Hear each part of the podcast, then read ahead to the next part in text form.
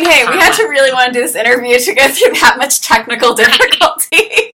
Right, right, I know. I'm very Oh, proud of so I'm gonna us. push start recording. Should I do that?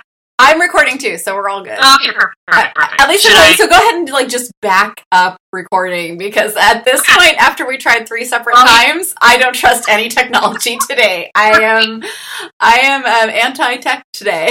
Uh, yeah. Oh my gosh. I was listening to one of the episodes where there were like technical difficulties, and you guys were talking about it too. It gets hilarious after a while. It's like you know, like we were getting some like critiques on like, wow, Monica talks a lot and really fast. It's like, okay, so what happened was Skype dropped, and I'm just seeing a static person in front of me, and I am just trying to fill time until Skype catches up, or if I have to press stop. Right. Like behind the scenes in really cool podcast world.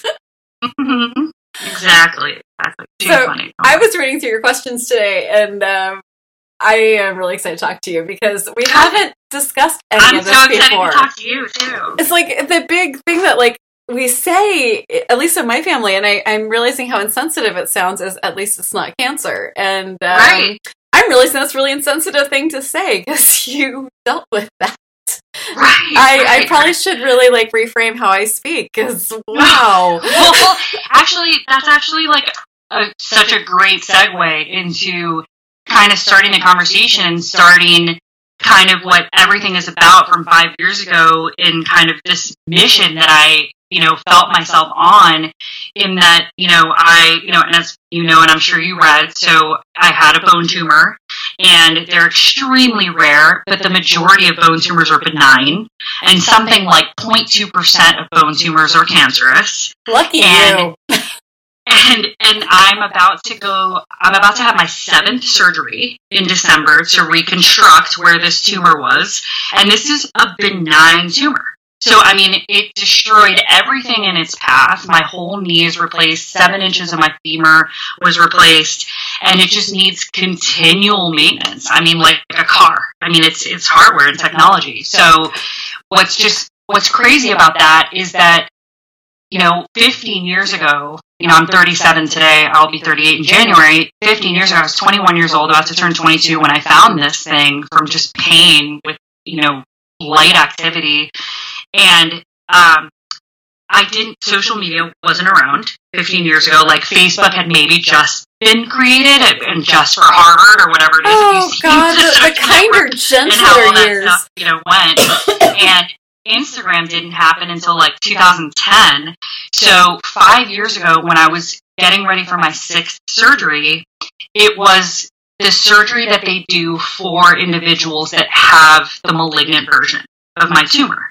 Because this tumor that I had was so extremely rare and recurred with this high percentage that we decided to do the most radical thing, which was to take out all of the bone involved and replace it with what's called a distal femoral replacement, which is basically a knee plus. So like a knee plus up as much as needed to take out of this my femur. And I was dying to talk to anybody that had had this surgery because I was kind of excited because you get your, you know, you see all these stories of people getting their knee replaced, whether they're in their 40s, 50s, 60s, 70s, that are like, they have a new lease on life and they're like, wow, I had so much pain and, you know, I'm doing all this activity now and it's just, you know, overnight. I was walking within a day of surgery. You know, you hear these crazy stories. And I decided to use Instagram and search hashtags of like different tumor types and that kind of thing. And that's where bone tumor awareness was born.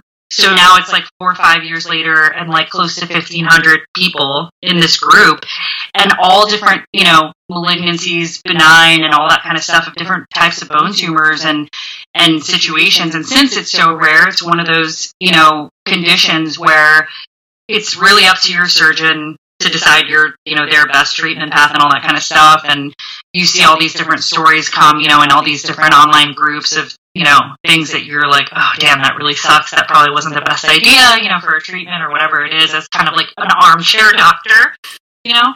But and I'm sure we all of us people with chronic pain or chronic issues are like, oh, they really got like the shitty end of the, stick with that, you know, that position. Um, and you know that's another hard thing. There's like less than 200 specialists for this in the United States, and mo- even more um, of an issue finding somebody overseas. So um, so yeah, so that's kind of how this was born, and I found who are now people that I haven't even met in person that I would consider best friends. You know, that you bond hardcore over all this stuff about, and and I was finding the most people that I could ask questions about with a tumor that's called osteosarcoma, which is, you know, it happens even in dogs. It's, you know, a, a pretty aggressive malignant tumor of the bone that starts in the bone. And um, that's when I said, you know what, malignant or benign, we're having the same surgeries, the same pain, the same everything. And I want to bundle that all up in, into one because full disclosure, sometimes when I go and talk in some of these, you know, support groups for people that have had cancerous lesions, I still kind of feel like I'm a little bit of an outcast because, you know, these people have to undergo different, you know, types of treatments and radiation and chemo. Sometimes they don't, and we'll just do a surgery and we'll be continually monitored. But, um, but yeah, that's when I was like, you know what? I need an all encompassing bone tumor group for all of us to share all the different surgeries or even talk about physicians that we love or whatever it is that have been great for us because these are hard to find. I mean, this, I will, I'm on my fourth surgeon in seven surgeries.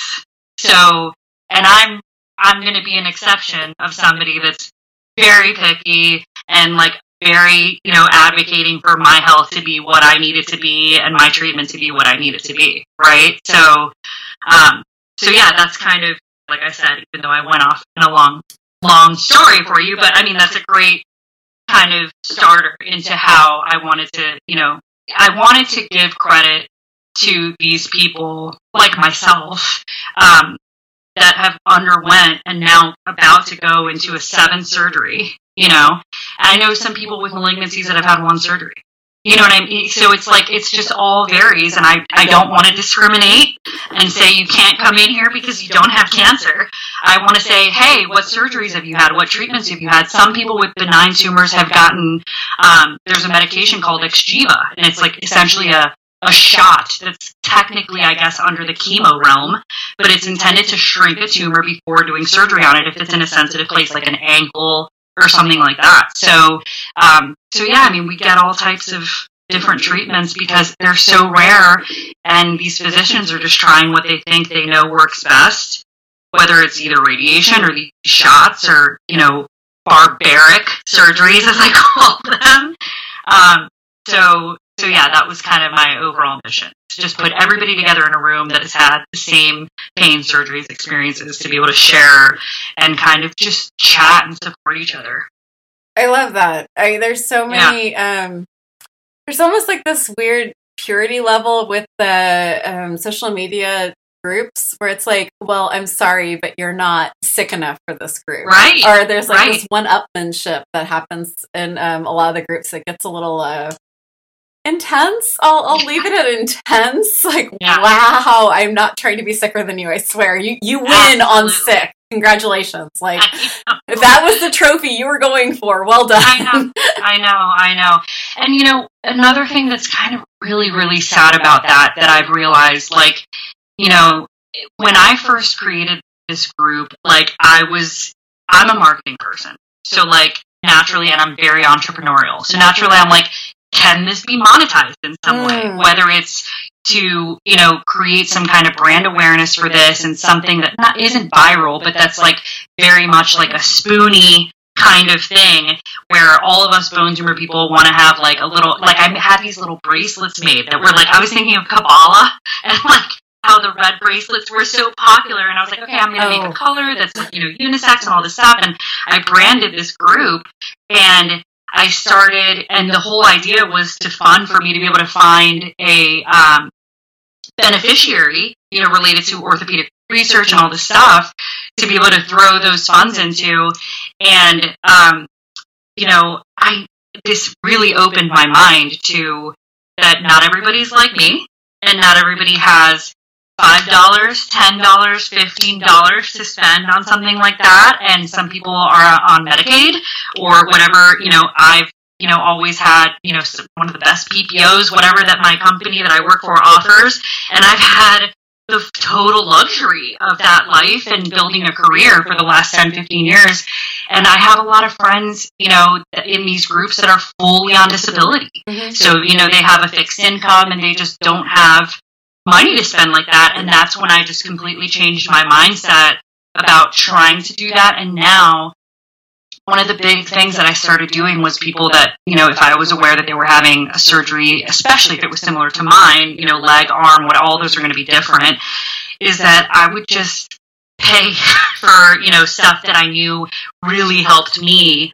And like I said, I just really changed it to a very pay it forward mentality instead of let's try and get money from people or crowdfund or whatever for this cause. I think you know, since it's so rare and there's, you know, even a thousand to fifteen hundred people, you know, at the end of the day doesn't sound like a lot, but I think considering how rare this is, that's a lot of people, you know, in one place. And um, I would send these little surgery packages to people. Or like, you know, another thing that was crazy was I just totally winged it and started writing to companies that sold products like gel packs and, you know, warm ice or, you know, that treatment or, or athletic tape and I had like 20 companies.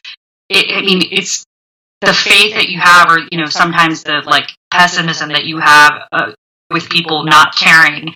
I had these companies just send me like boxes of product without asking me anything to see anything and i just had kind of like and that was where the marketing and creative ended up coming through where i had like a good written spiel and like sell on hey I, i'm in a group of 1500 people that would benefit highly from your product. I have no problem promoting your product. I use your product. Can I get some to give away, like as prizes? And I, I remember this dining room that I had was full of crap, and I was living at my parents, and they were so pissed because they were like, "So when are you moving this stuff?" Because we have like a pack, you know, a stack of ice packs, and a, you know, um, you know, whatever, biofreeze cream and all that stuff all over the place. And I still have tons of that stuff. And I tried to do like monthly kind of contests with little trivia things for people to win. And I, another thing I noticed that a lot of people in the group were also overseas. So I was like, oof, the shipping's gonna be expensive. But I mean, that's all kind of stuff that I was like, you know what, I don't care.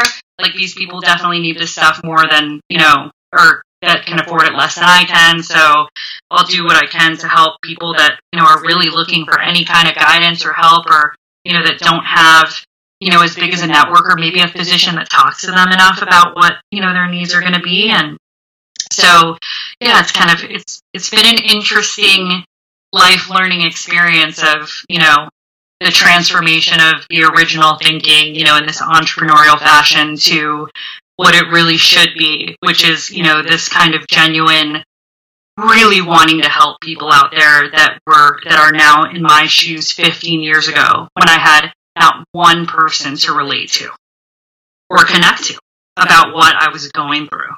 So, so yeah. So I'm going to back up for just a second. What yeah. is the ultimate like? It sounds like the surgery packages could work for anyone who's going into surgery, pretty much. Right. What's your like ultimate gift basket for like? So people listen to this are also caregivers. So like, what's the ultimate thing? Like, if your friend's going for surgery, what would be a good gift basket to to go buy? Okay. So I mean, for me, it would be most applicable for somebody that's going to be immobile because you know my surgery was a leg so i'm going to be coming up on two to three months at least, not not even weight bearing weight on my leg. So there's a couple of tools that are my go-tos. Um, a grabber. I love that. Those grabbers, like... you have no idea. People that don't even have like this disability will be like, "Can I borrow your grabber for a second? I'm like, "Yeah," because it's awesome, it's amazing, and you're laying in bed and you drop something and you just want to grab something. Um, I can't tell you how many times I've fallen out of bed when I've like been super dislocated and like I've actually gotten so much worse falling out of bed because I'm like I can totally reach that one little right. thing that's on the floor.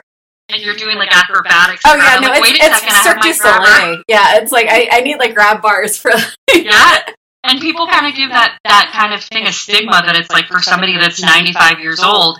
Hell no! Like you know, I that was one of the first things I got. It even has like a magnet on the end so I can stick it on my bedpost. I, I mean, hey, so age early forties, body mid nineties. Yeah, I'm there. I'm good. All of that stuff that's like um, made for like right, right, right. there's another thing that's called a leg lifter that it's basically kind of like this stick that has a little loop on the end. And for me, that is so important because when you have caretakers, like you're saying, and you're kind of motioning to get off your bed and you have this leg that is was just cut into five, six, seven days ago, even two, three weeks ago, that is so painful once, you know, gravity hits it and all the blood kind of goes there and everything's hurting so bad. Um, I think that sometimes, and I feel so bad because it's so easy for us in pain to get angry at somebody that's just trying their best, right? They'll, they'll lower your leg like at warp speed. And I'm like, ah! you know, that's happened to me so many times. Like if my dad has been a bit big primary caretaker for me, and I remember he like pushed my foot into my shoe so hard, and I think every cuss word came out of my mouth at that moment. and I felt so bad because you know he just doesn't know, like he doesn't know that that little like movement of just you know he, when you're trying to like shove a little kid's foot, you know, into the shoe, into the tennis shoe. Um, so this leg lifter, you essentially on your own can like loop your foot into it and drop your leg down at your own leisurely pace, which is amazing. So one, you're not having to depend on somebody else and making them feel bad, right? And sometimes they'll give you that in the hospital even or ask for it. Granted, it'll be like $95 instead of 11 you know, in the hospital bill. Quick reminder but, to our um, international audience: we are both here in the United States. We are dealing with the United States um, medical bills, and when we say right. that they will charge you hundred dollars for an aspirin, we are not kidding. That actually oh. show up on your bill. You took an aspirin, it was hundred dollars. They used a um, Q-tip that was twenty five dollars. Like seriously, if you itemize, it, it's mm-hmm. unreal when you itemize our bills. Um, so when we're saying these things, we're not exaggerating. We're here in the United States. We're dealing with the U.S. medical system. She's very and there's so much waste, and, I mean, I work have, in healthcare technology. Yeah, so you have a really good PPO. There's so much waste. Yeah, it's so much waste in healthcare, wasted dollars, wasted everything. And to give you a perfect example, when I had this the big replacement surgery five years ago, which is when I kind of started my group, um, after the you know social had been invented, and I was able to kind of find people to talk to and form this group together. Um, I got my EOB, you know, my statement, you know, for my insurance of that surgery, and the charge was one hundred and twenty-seven thousand dollars. That sounds about right. it'll Absolutely. blow your hair back, right? Yeah. And um, what was actually paid was something in the area of twenty-seven thousand dollars, and it was just fine and done. And I was like, you know, it's just crazy to see, you know, what was allowed to be paid for, and it was just zeroed out and they were charging this $127,000. Oh, yeah. And by the way, just a quick like heads up for people who are going into surgery. Actually, if you're here in the United States, please, this is my one big tip for everyone because it will absolutely kill you when if you don't do this, like not dead, but dead financially. Um, check to make sure that your nurses, your anesthesiologist, not just your surgeon, but all of them are on your medical plan because if your anesthesiologist is not, you will have to pay the full anesthesiology cost, which can cost into the six figures.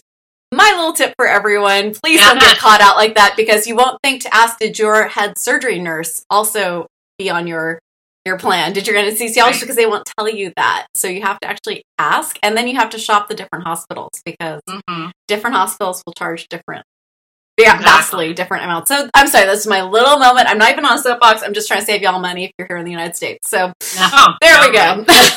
it's totally relevant. Yeah. So, um, so yeah, so yeah, the cost of all that, and you know, unfortunately, people even with a bone tumor wouldn't even have the luxury of doing that because there's literally between 100, 120 and 200 people that are specialized enough to treat these. Yeah. So that's very, very tough. And here's the other kind of difficult thing that I've come across when, and this is kind of like a day in the life of being the founder of this group. I'll get messages from, I've gotten a lot of people from the Philippines specifically, which is interesting, um, or overseas in the UK, Scotland, England. Um, and a perfect story example is this one gal wrote to me. She was actually she's living here as an American now. Um, she married an American man. She's from South Africa, and um, she had found discovered a bone tumor that she knew she had for a long time as a child. She kind of had there's you know, different versions, but one of the most common benign bone tumors, it's like 30 to 40% of bone tumors, is called an osteochondroma.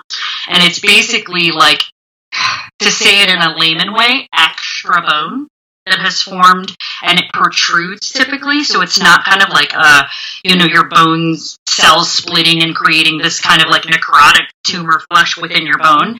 So it's an easier tumor to treat. There's even um, a rare, you know, orphan disease called HME or hereditary multiple exostosis or MHE, which is a ch- childhood or adolescent um, condition where you get like a bunch of these around your body. So they, they call themselves bumpy, right? And so they just have all these little kind of bone bumps of extra bone that is formed. And they don't necessarily have to have surgery unless there's one that's painful, which is good, right? You don't want to have to undergo all these operations. And let's say if it was on your elbow and it hurt you so bad to be resting your elbow on it, maybe they would have, you know, surgery on that. But, um, but yeah, this, this gal that was, you know, in her mid to mid twenties or so knew she had to do something about it. And she reached, she found the group, you know, from doing the search, she reached out.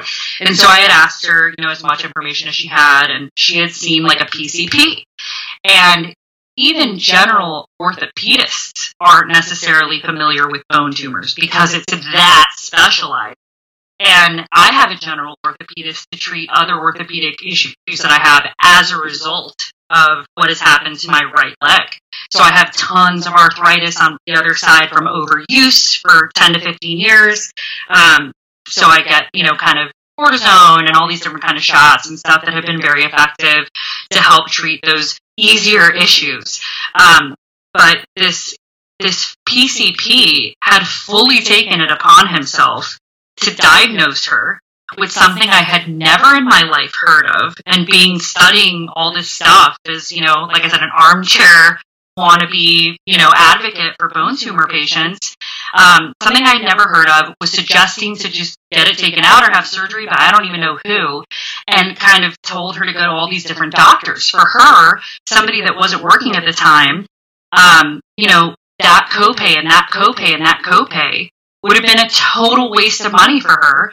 And so I was able to find her the specialist in her area. Thankfully, she was in a more urban area in Florida.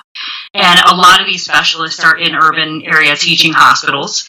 And so I found her that surgeon. She even showed me some of her x ray imaging, which I asked if she had, if I could see. You know, and of course, with this disclaimer, I'm not a physician. Like, I just, I'm checking out your images to kind of see if I can maybe freak you out less. And I had taken a wild guess from all the different imaging that I've seen on what it was. And we made this kind of joke, and I was like, you owe me, you know, lunch or dinner or something if I'm ever around in Florida if I get this right, you know. And so she went, she made an appointment with the specialist. Immediately, he was able to diagnose it with what I guessed. She had the best, most smooth surgery ever. And, you know, this other PCP had just, like I said, taken it upon himself to diagnose something he had no idea about, no training and no education. And granted, that was kind of what I was doing with her too. But, I mean, it's just, it's crazy to think of this path that somebody that you're trusting, right, that's highly educated. We, we put so much trust in these doctors to tell us the truth, you know, the hashtag truth. And it's not always the truth. You know, we're all human. Even technology, like the experience, doesn't work all the time. And um, and so she had it. She ended up having a really great experience. Now, is that what happens to everybody with bone tumor? No. Um, like I said, I've had four different surgeons. I've been misdiagnosed twice and very big misdiagnoses, as in, hey, this is something that's never going to come back, to something that came back already two, three times.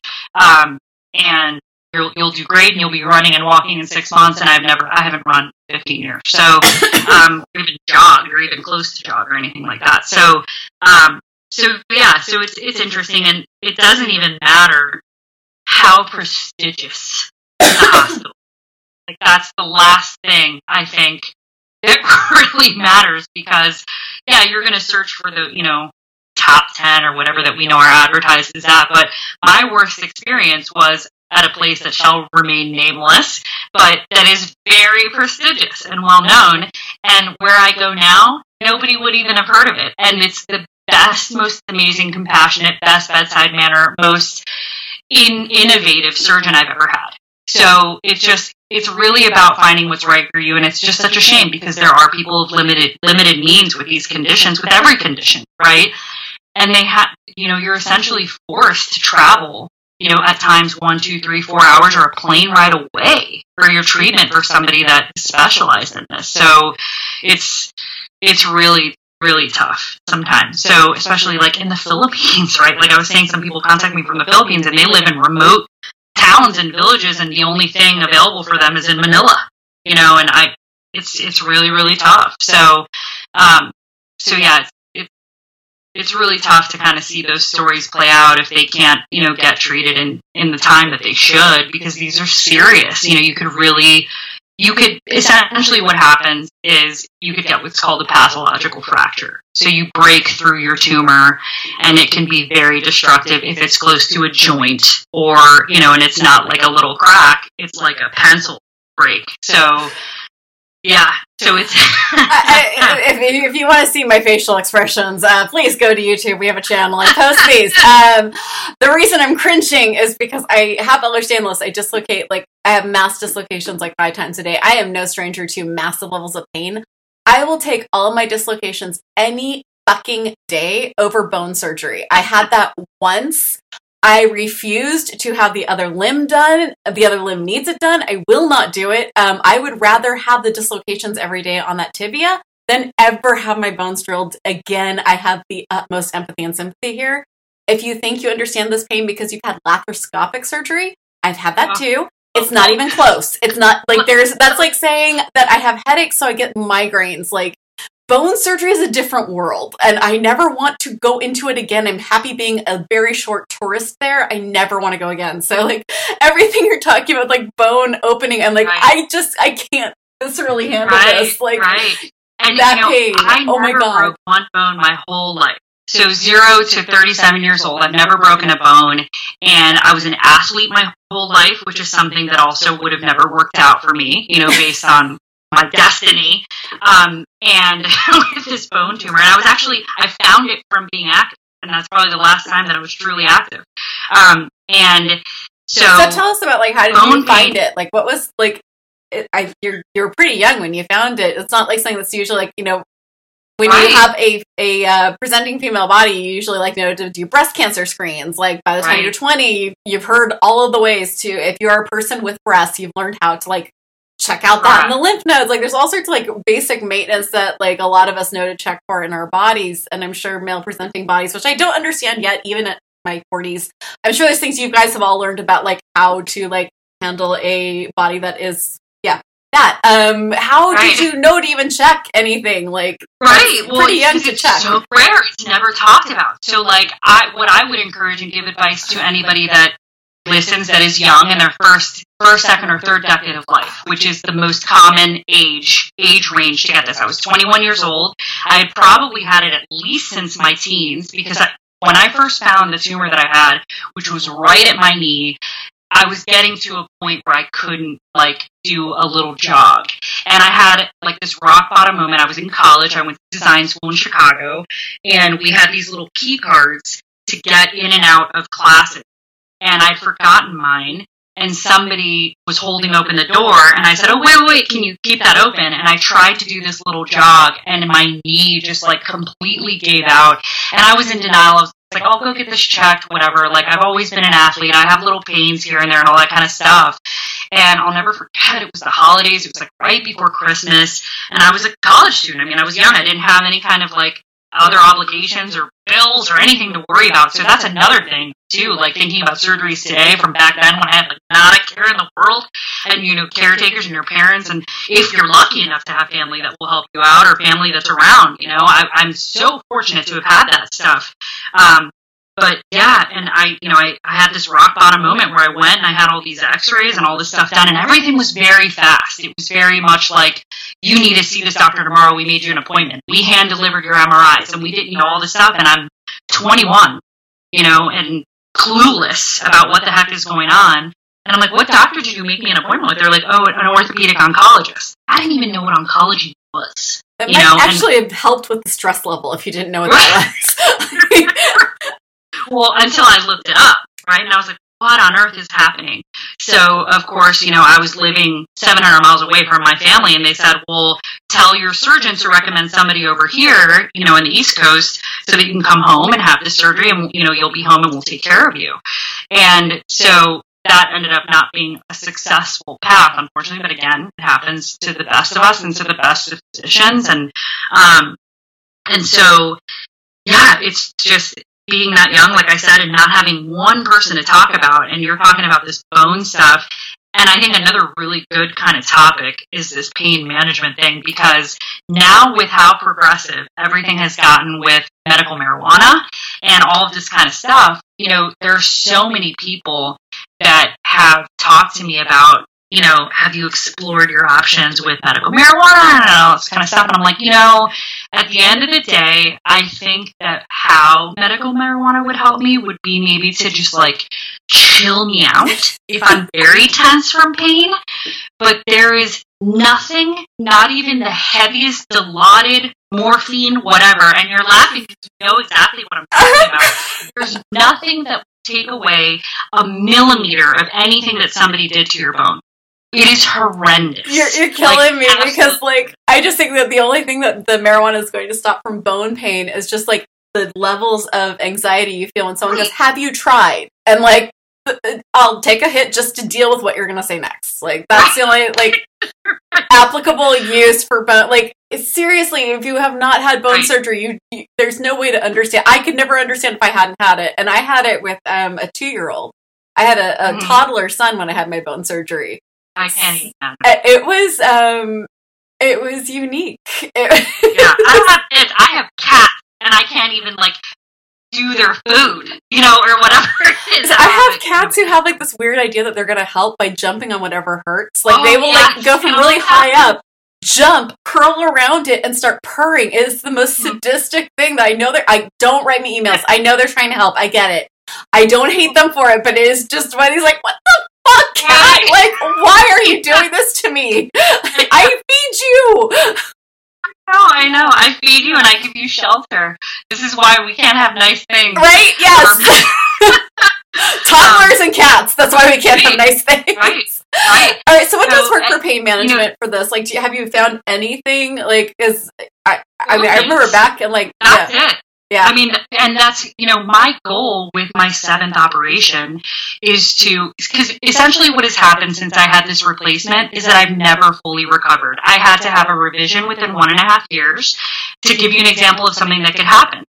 A woman's body, right, has a little more different curvature and shape than a male or like a robot skeleton that you see in the I'm lab. sorry, have you not seen and, what the fashion magazines are telling us? We're all right. supposed to look like exactly. the same. Like anyone presenting male, female, we're all supposed to look like rulers. That is apparently exactly. with washboard abs. That's that. Right. That's what we're supposed to be doing here.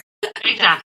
And so I noticed within a year of having tons of physical therapy, which is, a, you know, I'm a huge advocate for, and I, I do notice a lot of folks that have these surgeries don't invest their time and effort in physical therapy, and they will often be get really stuck. And I'm like, you, this is the hardest part. The surgery isn't the hard part, actually. It's the after, right? Especially when it's something related to a joint. I can't tell you, and of course, nobody that gets a bone tumor is lucky, but if it's like mid bone or something, I'm jealous because I'm like, oh, they don't have a joint to fully recover and get all range of motion and extension and flexion and everything back to. So, you know, it's for any kind of thing related to a joint, like knee recovery is no pain, no gain. It's known as you know you got to get back to bending. And i've had a situation where a doctor was like you need to do physical therapy five times a week aggressive she wrote aggressive on the script because otherwise they were going to take me back into surgery to force bend my leg, which is the manipulation surgery. And I'm like, ah, you know, 21 years old, crying in that appointment, saying, I don't want to have surgery. And I just, I went five days a week and it was horrendous. And you, the last 20 minutes of every appointment was just force bending that knee. Um, and that's, you know, again, not the surgery. Like for me, surgery is like vacation. Like that's like the worst way to think about it. It's like you're put to sleep, you're in la la land, and whatever, you're fully taken care of around the clock by these nurses. When you get home and your recovery and PT and all that other stuff, that's the hardest part because you're back to your life, and you know, especially being not 21 anymore and 37, and like I have to pay my mortgage, and like I have, you know, am I going to go on short term disability? I'm going to have to pay or whatever it is, and so it just really sucks, but yeah, this, you know, right now for the last couple of years, it's been round the clock uh, pain med- pain management with opiates. They work the best. I've been suggested and tried some other different types of medication, which to me, like, I feel like a lot of doctors will often try to prescribe other types of medication to put in the mix to make you kind of come off opiates a little bit, like a gabapentin, for instance. And I'll never forget falling asleep almost driving from taking gabapentin and not feeling anything different with my pain. And I was like, nothing's different, not worth it, right? Not worth adding another thing to my portfolio of drugs. So, um, and it just, you know, all these different, the opioid crisis has been in existence forever. It's not a new thing. I mean, it's been around forever. And then what happens is, unfortunately, if it's too expensive or people can't get, you know, opioids or whatever pills essentially um, especially in the va and with veterans that like runs rampant it's so sad um, but yeah i mean you get your hands on other stuff and that's kind of how all these issues are born but i especially am very crazy about all this stuff because I have major addiction in my family. So that to me has been very scary the last couple of years. And I've been, I have literally on my phone like detailed notes about every little minute that I took a pill so that I know exactly when I last took something that it's been four, five, six hours since the last thing, not overdosing, not any or overdosing per what my instructions are. And, you know, and it's another sad thing is that I've I've seen other patients get like way overprescribed than they need to be because like my prescriptions are not crazy. They're and, and they're managing as much as I can. Um, what really stinks and why I'm having this surgery is that I have a stress fracture right now in the the remaining femur from the interaction with this hardware. So I'm getting it kind of like pimped out. So I'm getting this kind of custom. Are you getting pimp my leg? Because It's- this yes, is a new yes, we show. should make an episode. um, it had to go through this kind of like compassionate device FDA procedure that's taken a couple of months because we're essentially combining components from two different manufacturers. So that needs all this kind of approval. Who knows if it's like real approval or like what's you know what's in that approval? Uh, the FDA has uh, been an interesting ally and uh, standout problem for so many. Yeah, it's crazy. So, how But, do you I mean, decide? dead on right about that bone pain. It is uh, indescribable. It is paralyzing. Like I make that comment about I have this with this stress fracture. If I move side to side, that's a very hard movement. Like even in bed, which is passive. It's like you know you're not walking around, and like my boyfriend will be like, "Are you okay?" Because it'll be like a you know, and you'll like it's the worst like pain for that one second, and you have to like catch your breath and like I don't think any amount of weed will take that away, which I wish it did. You know, like I really wish it did. I just don't. I don't even want to go down that path, and I don't um, discourage anybody from doing that if that's what they want to do, and and if it helps. And I've heard lots of stories where it, you know, other different conditions and diseases that people just have like turned to medical marijuana and it has saved their life. Um, I just, you know, and like you said, even like the laparoscopic surgeries, you know, when I've talked to people about, you know, like I had, you know, seven inches of my femur removed, again, not in this one uppy fashion.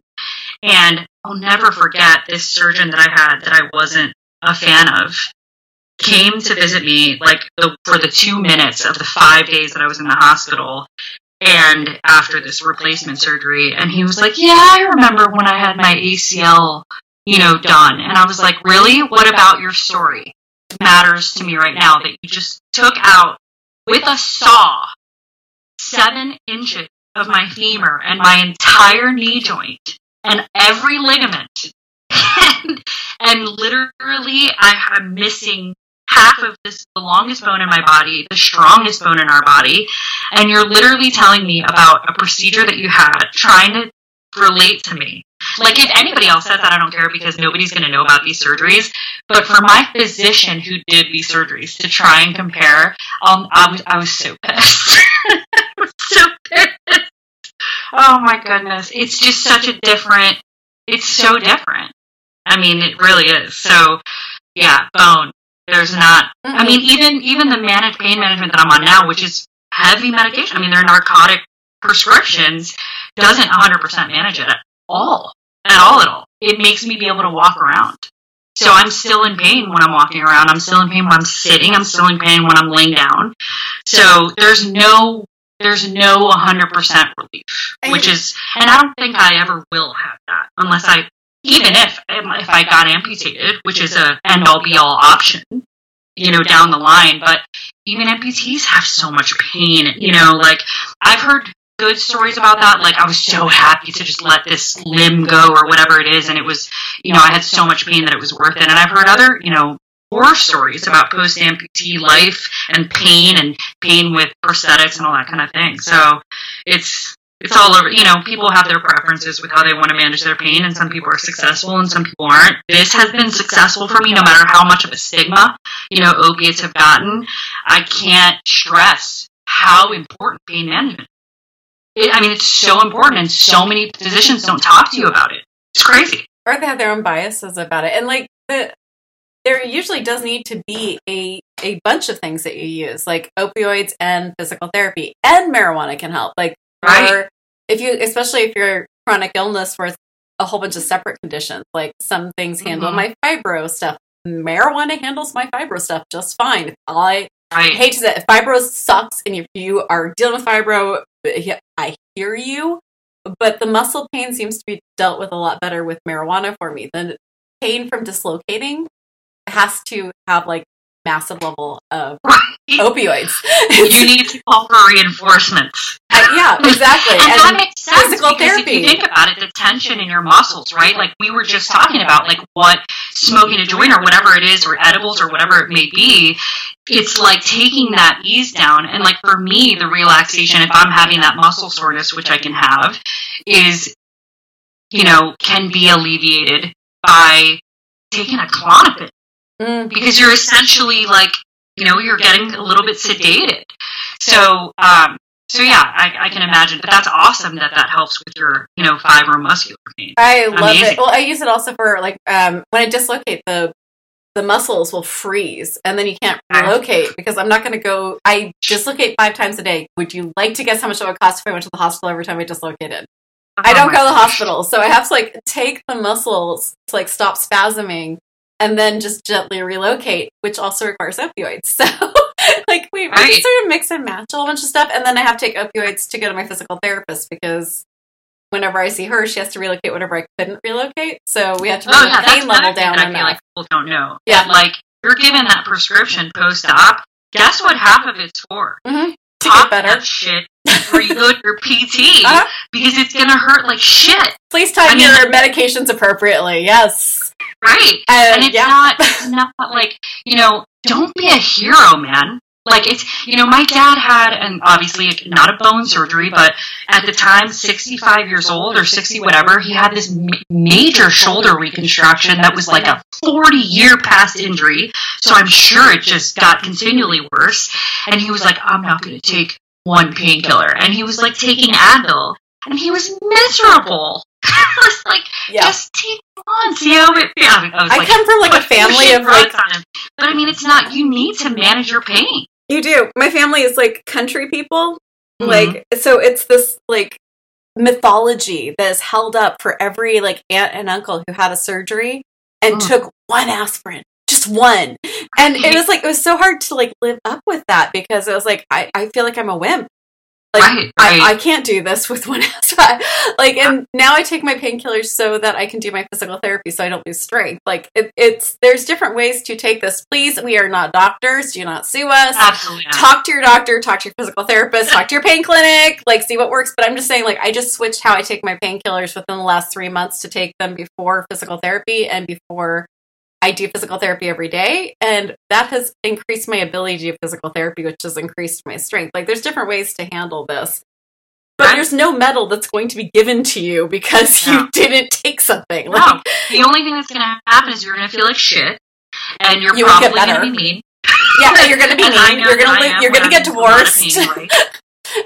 Yeah, and yeah. you're going to not get any better because you're not going to be able to do your physical therapy properly. Like, just not Right. advocating what you don't need, just advocating for like talk to your doctors about what you do need. Because uh, the only big difference between like 10 years ago and now with the opioid crisis is now doctors are going to jail and are freaking out that they can't prescribe it.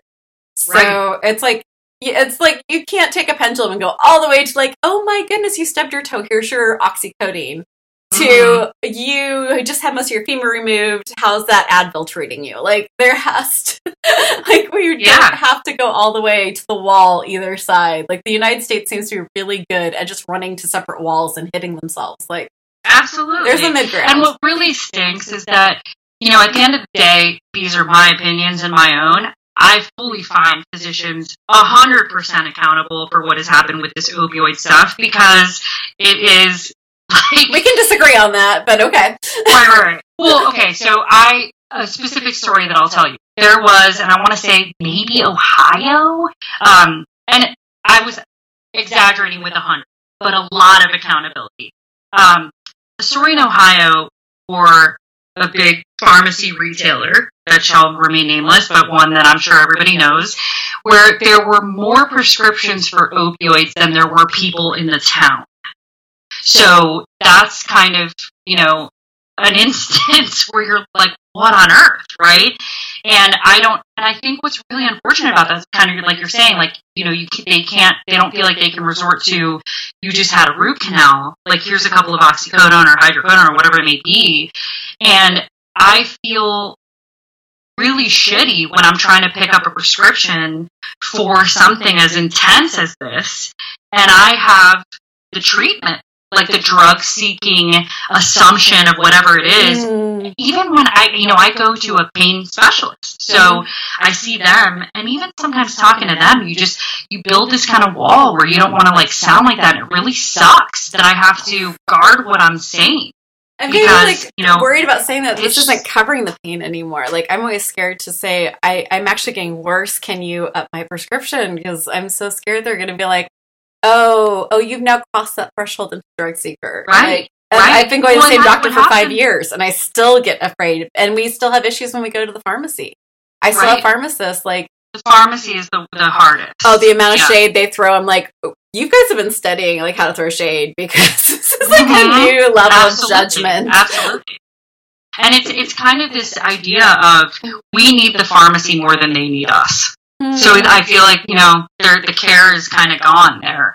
Um, but that yeah, that's where I've kind of had the most issues. Where I moved and there was a pharmacy that was closer to me, and I wanted to transfer my usual monthly pain medication, and they didn't even they wanted nothing to do with it. And I was like, okay, cool. So now I have to drive another like four miles on top of the other four that or pain. whatever.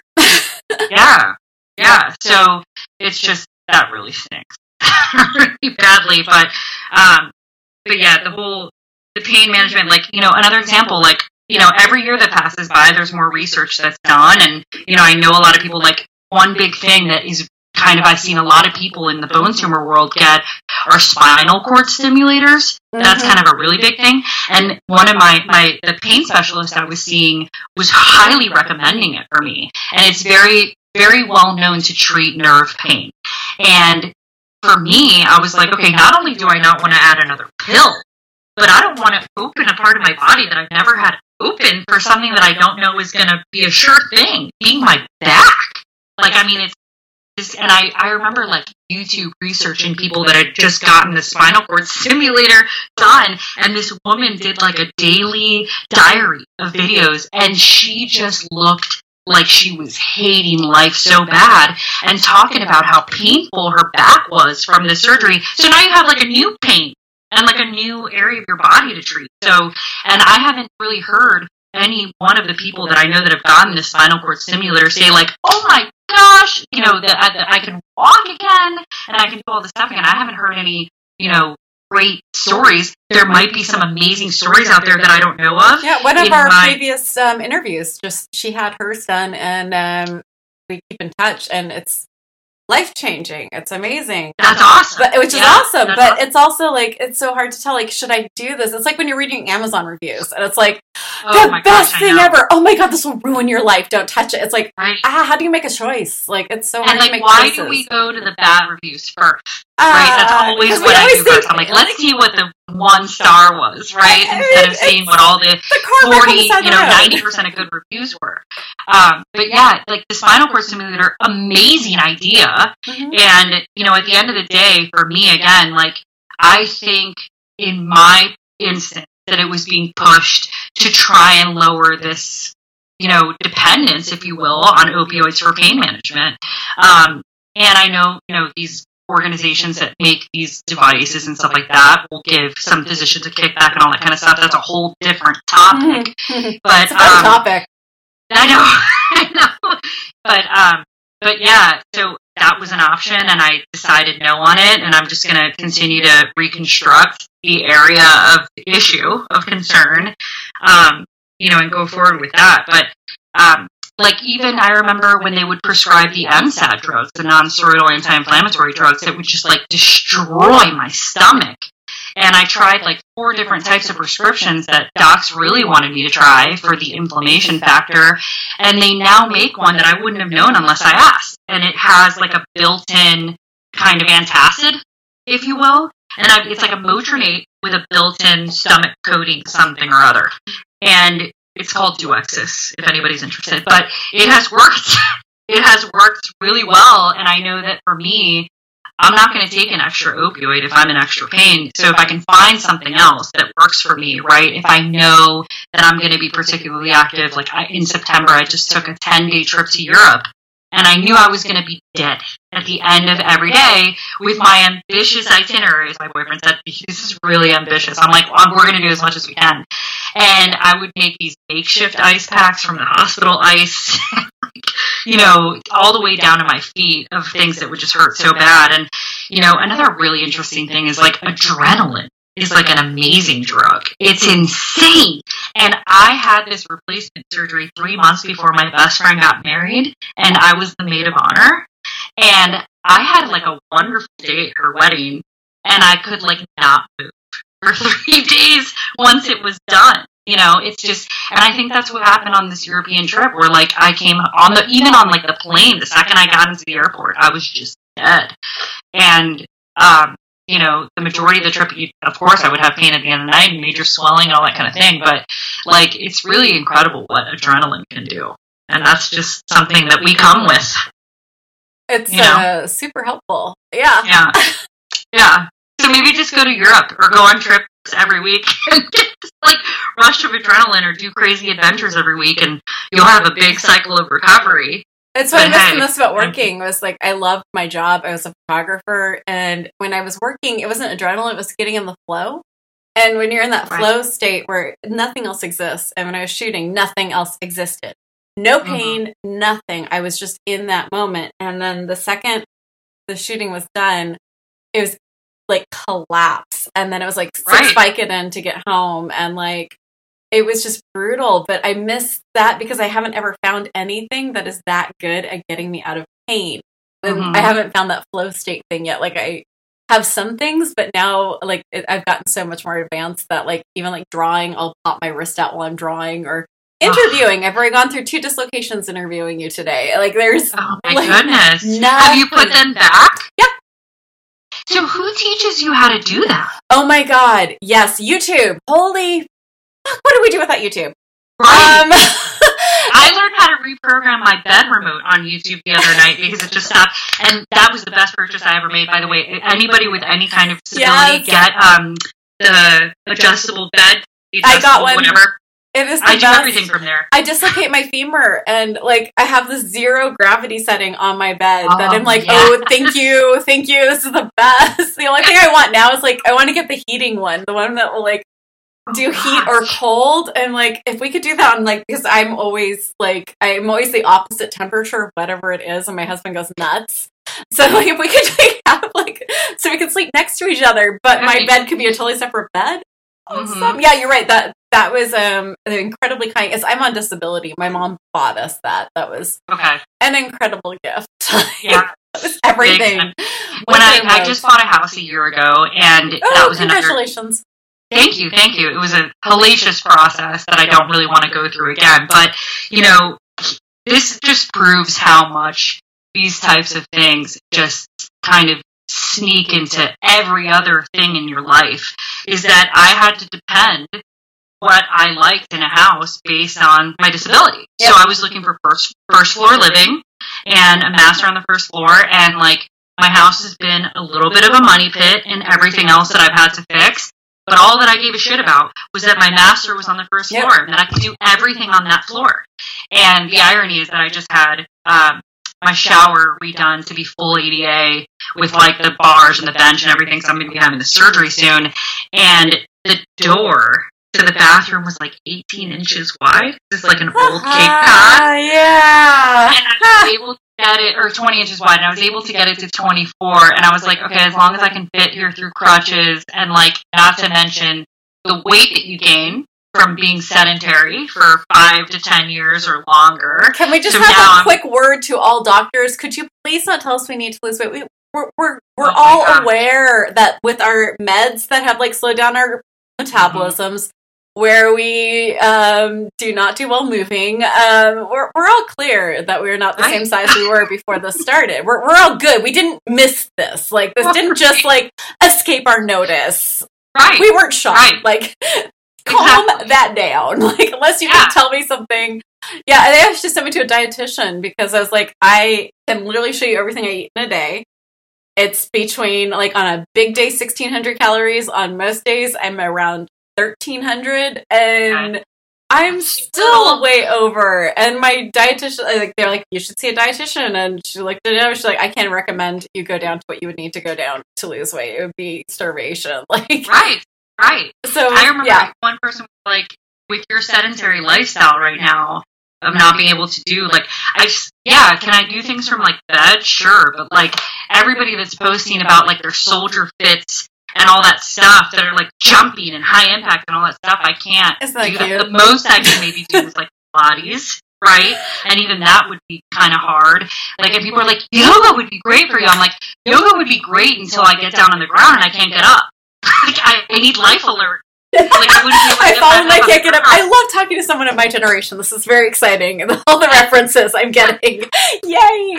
Um, I've learned that because um, my body will change what it can and can't do based on every 20 seconds. So I have no idea. And either I just stop or, which makes me worse because muscle, and you know how this goes, muscle is everything. And if you Right. lose that, you don't have anything. So I started to be really kind to myself, and I got this app called Nike Training App, and it's free, which I love. Okay. And um, it has all of the exercises my PT recommends on it, and it just automatically dings. Like it's like 30 seconds, and then I'll go ding, and then it won't talk to me again until it's ready for me to do the next thing. And whatever I can't Okay. do, or whatever I stop and I'm not able to do, I just can press the next exercise. So like I can just keep scrolling through until I get to the That's exercise I can do, and it's like, oh, I can I can do that today. Oh, it's only my ribs that are dislocating. Great, we'll work on the legs. Done. Right. oh, my tibia is dislocated. We're gonna be able to do the arms today, or everything's Right. dislocated. I guess we can do breathing exercises. That one. Mhm. like so, it's um, it's just a matter of like changing what you think success is.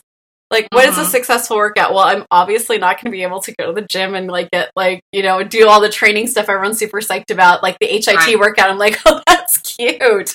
You Right. enjoy that. That's great for you. Um, like Exactly. ninety percent of what people are doing, where they're like shredding it at the gym, or like Shredding it up. Yeah. Well, here's the, the or like the newest diet where they're like, "Oh, I've given up sugar. I tried that. I gained 16 pounds in two days because Mhm. mast cell is fun."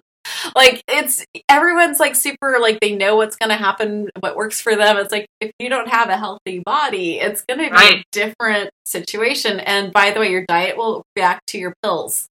Right. Yeah. Absolutely. Absolutely. And that's another thing I've noticed that before being for like a couple of years on opi- opiates, like I could lose a few pounds if I was really trying hard. And the opiates are really, I think, the culprit of what has given me such a hard time with the weight.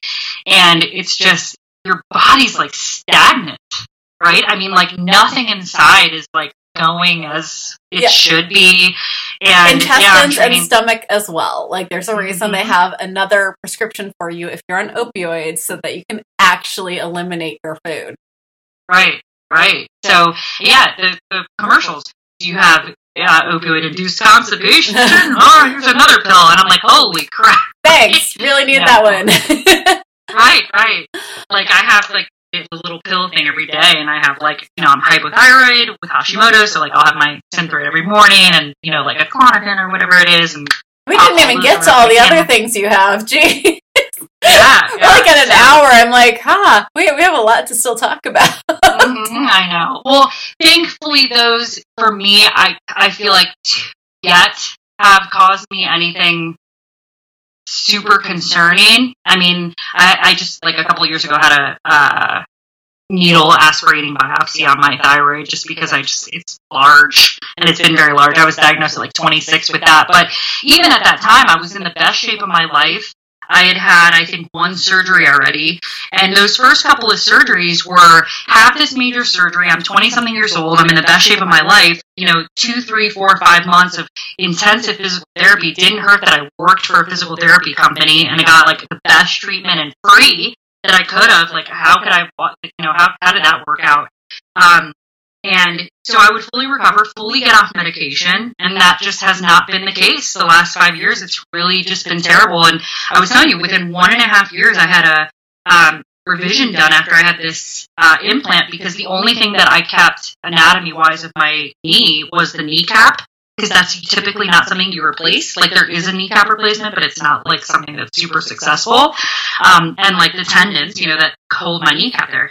And my now surgeon had to rotate this new knee, this fake knee that I have 40 degrees to align correctly with my kneecap. That was because that was the pain I was having. I was walking every day. And it was just, you know, he could feel it upon just touching it. And this is another kind of advocating to find who's really meant to be your surgeon and who's going to give you the best care. The previous surgeon that I had that did this surgery on me, I continued to tell him during follow up appointments, like, I am having so much pain getting around, and I've heard that there, this surgery is very successful. Like, this just doesn't feel normal. I know my freaking body. And, um, and he just, he didn't even x ray, he didn't do anything. And he was just like, whatever, it's just how it's going to be. Come to find out, when I go to see my now surgeon, he literally just palpates the knee and knows that there's an issue, does an x-ray, find the issue and schedule the surgery and get it fixed. So it's just it's it's really tough and I and I, I think that different people like I've heard various people that have had great experiences with a surgeon that I haven't had a great experience. It's just you. You know, like you're gonna be unique obviously to the physician that's gonna work the best for you and um and I just you know, I can't, as much as you're able to, right? If there's something that disappoints you that you don't like to hear, or get a second opinion. This is such a rare condition to get and just be, you know, have this as an ailment in your life. And if you can find any other kind of resource or, re, you know, resource online and search for bone tumor other people now with everything that we have with social media, it's exactly what I was doing five years ago. Like, hey, you had this surgery that I'm about to have. Can you tell me about it? You know, like tell me what I'm in kind of thing. So, um, You make such a great point. And like, if you are privileged enough to have a really good health insurance, or you live in an area where there's multiple doctors, mhm. if you are privileged enough for that, exactly. if you are feeling disrespected by your doctor, keep remembering like that they're actually like you're, they're a service. Like you're supposed to You're be treated with respect. Like you should never Yeah. feel disrespected or humiliated by your doctor. That's an abusive relationship with your doctor. Like Absolutely. I had to learn that the hard way. I get like um a doctor PTSD when someone has a white coat. I like all of my personality shuts down and I'm just I get so scared. Like I have the hardest time like advocating and yeah, I it's it's real like to get super nervous, but like you should always be true with care and respect and concern. And like when you're talking about like the doctors and like the mobility issue, there's also a thing with a lot of the chronic illness community on when do you start using mobility aids? And Right. I've had like PTs go, no, you can't use a wheelchair because you will lose muscle strength and then Right. you will not be able to walk. And then when I started using a wheelchair um, when I needed to, it actually ended up increasing my strength because I had more ability to do the real exercises that built muscle.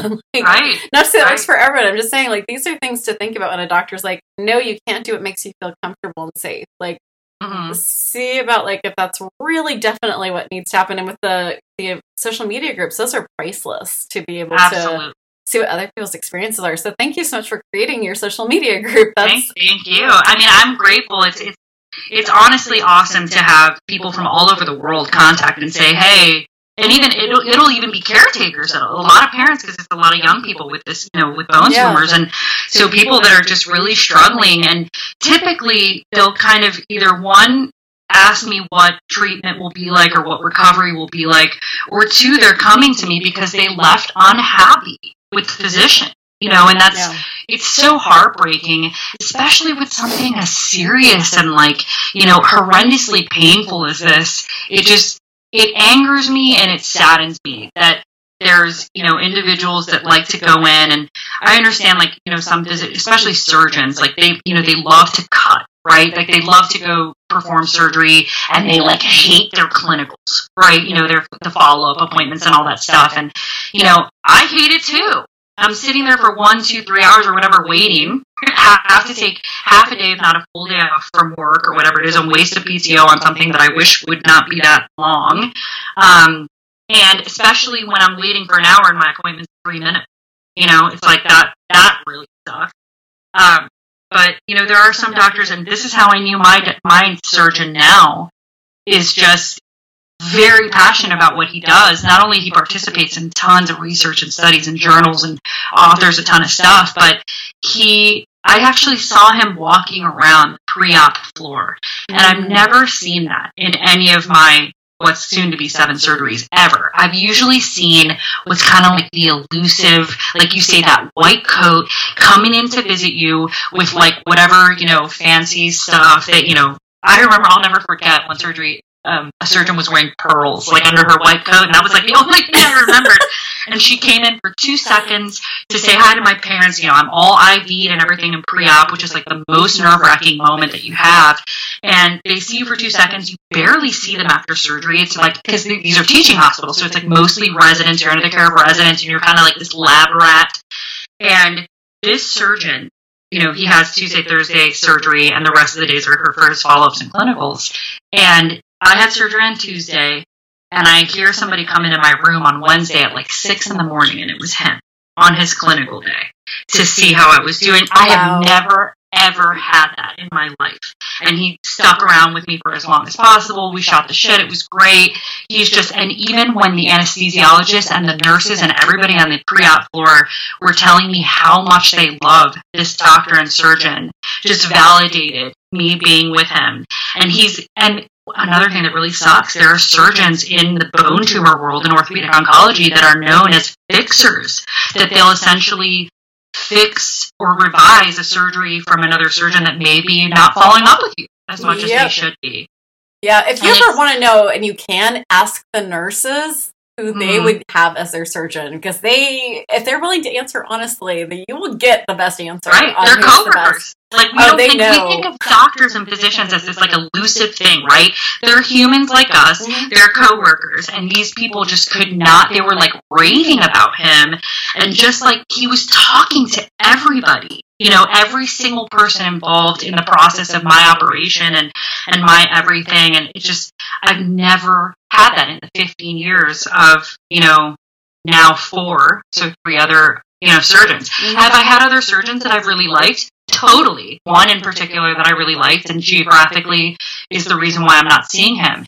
Was his bedside manner like the one that I have now? He was a little, he was a little more nerdy and like, you know, to the point, whatever. But I liked his honesty. You know, I thought he had great treatment for me.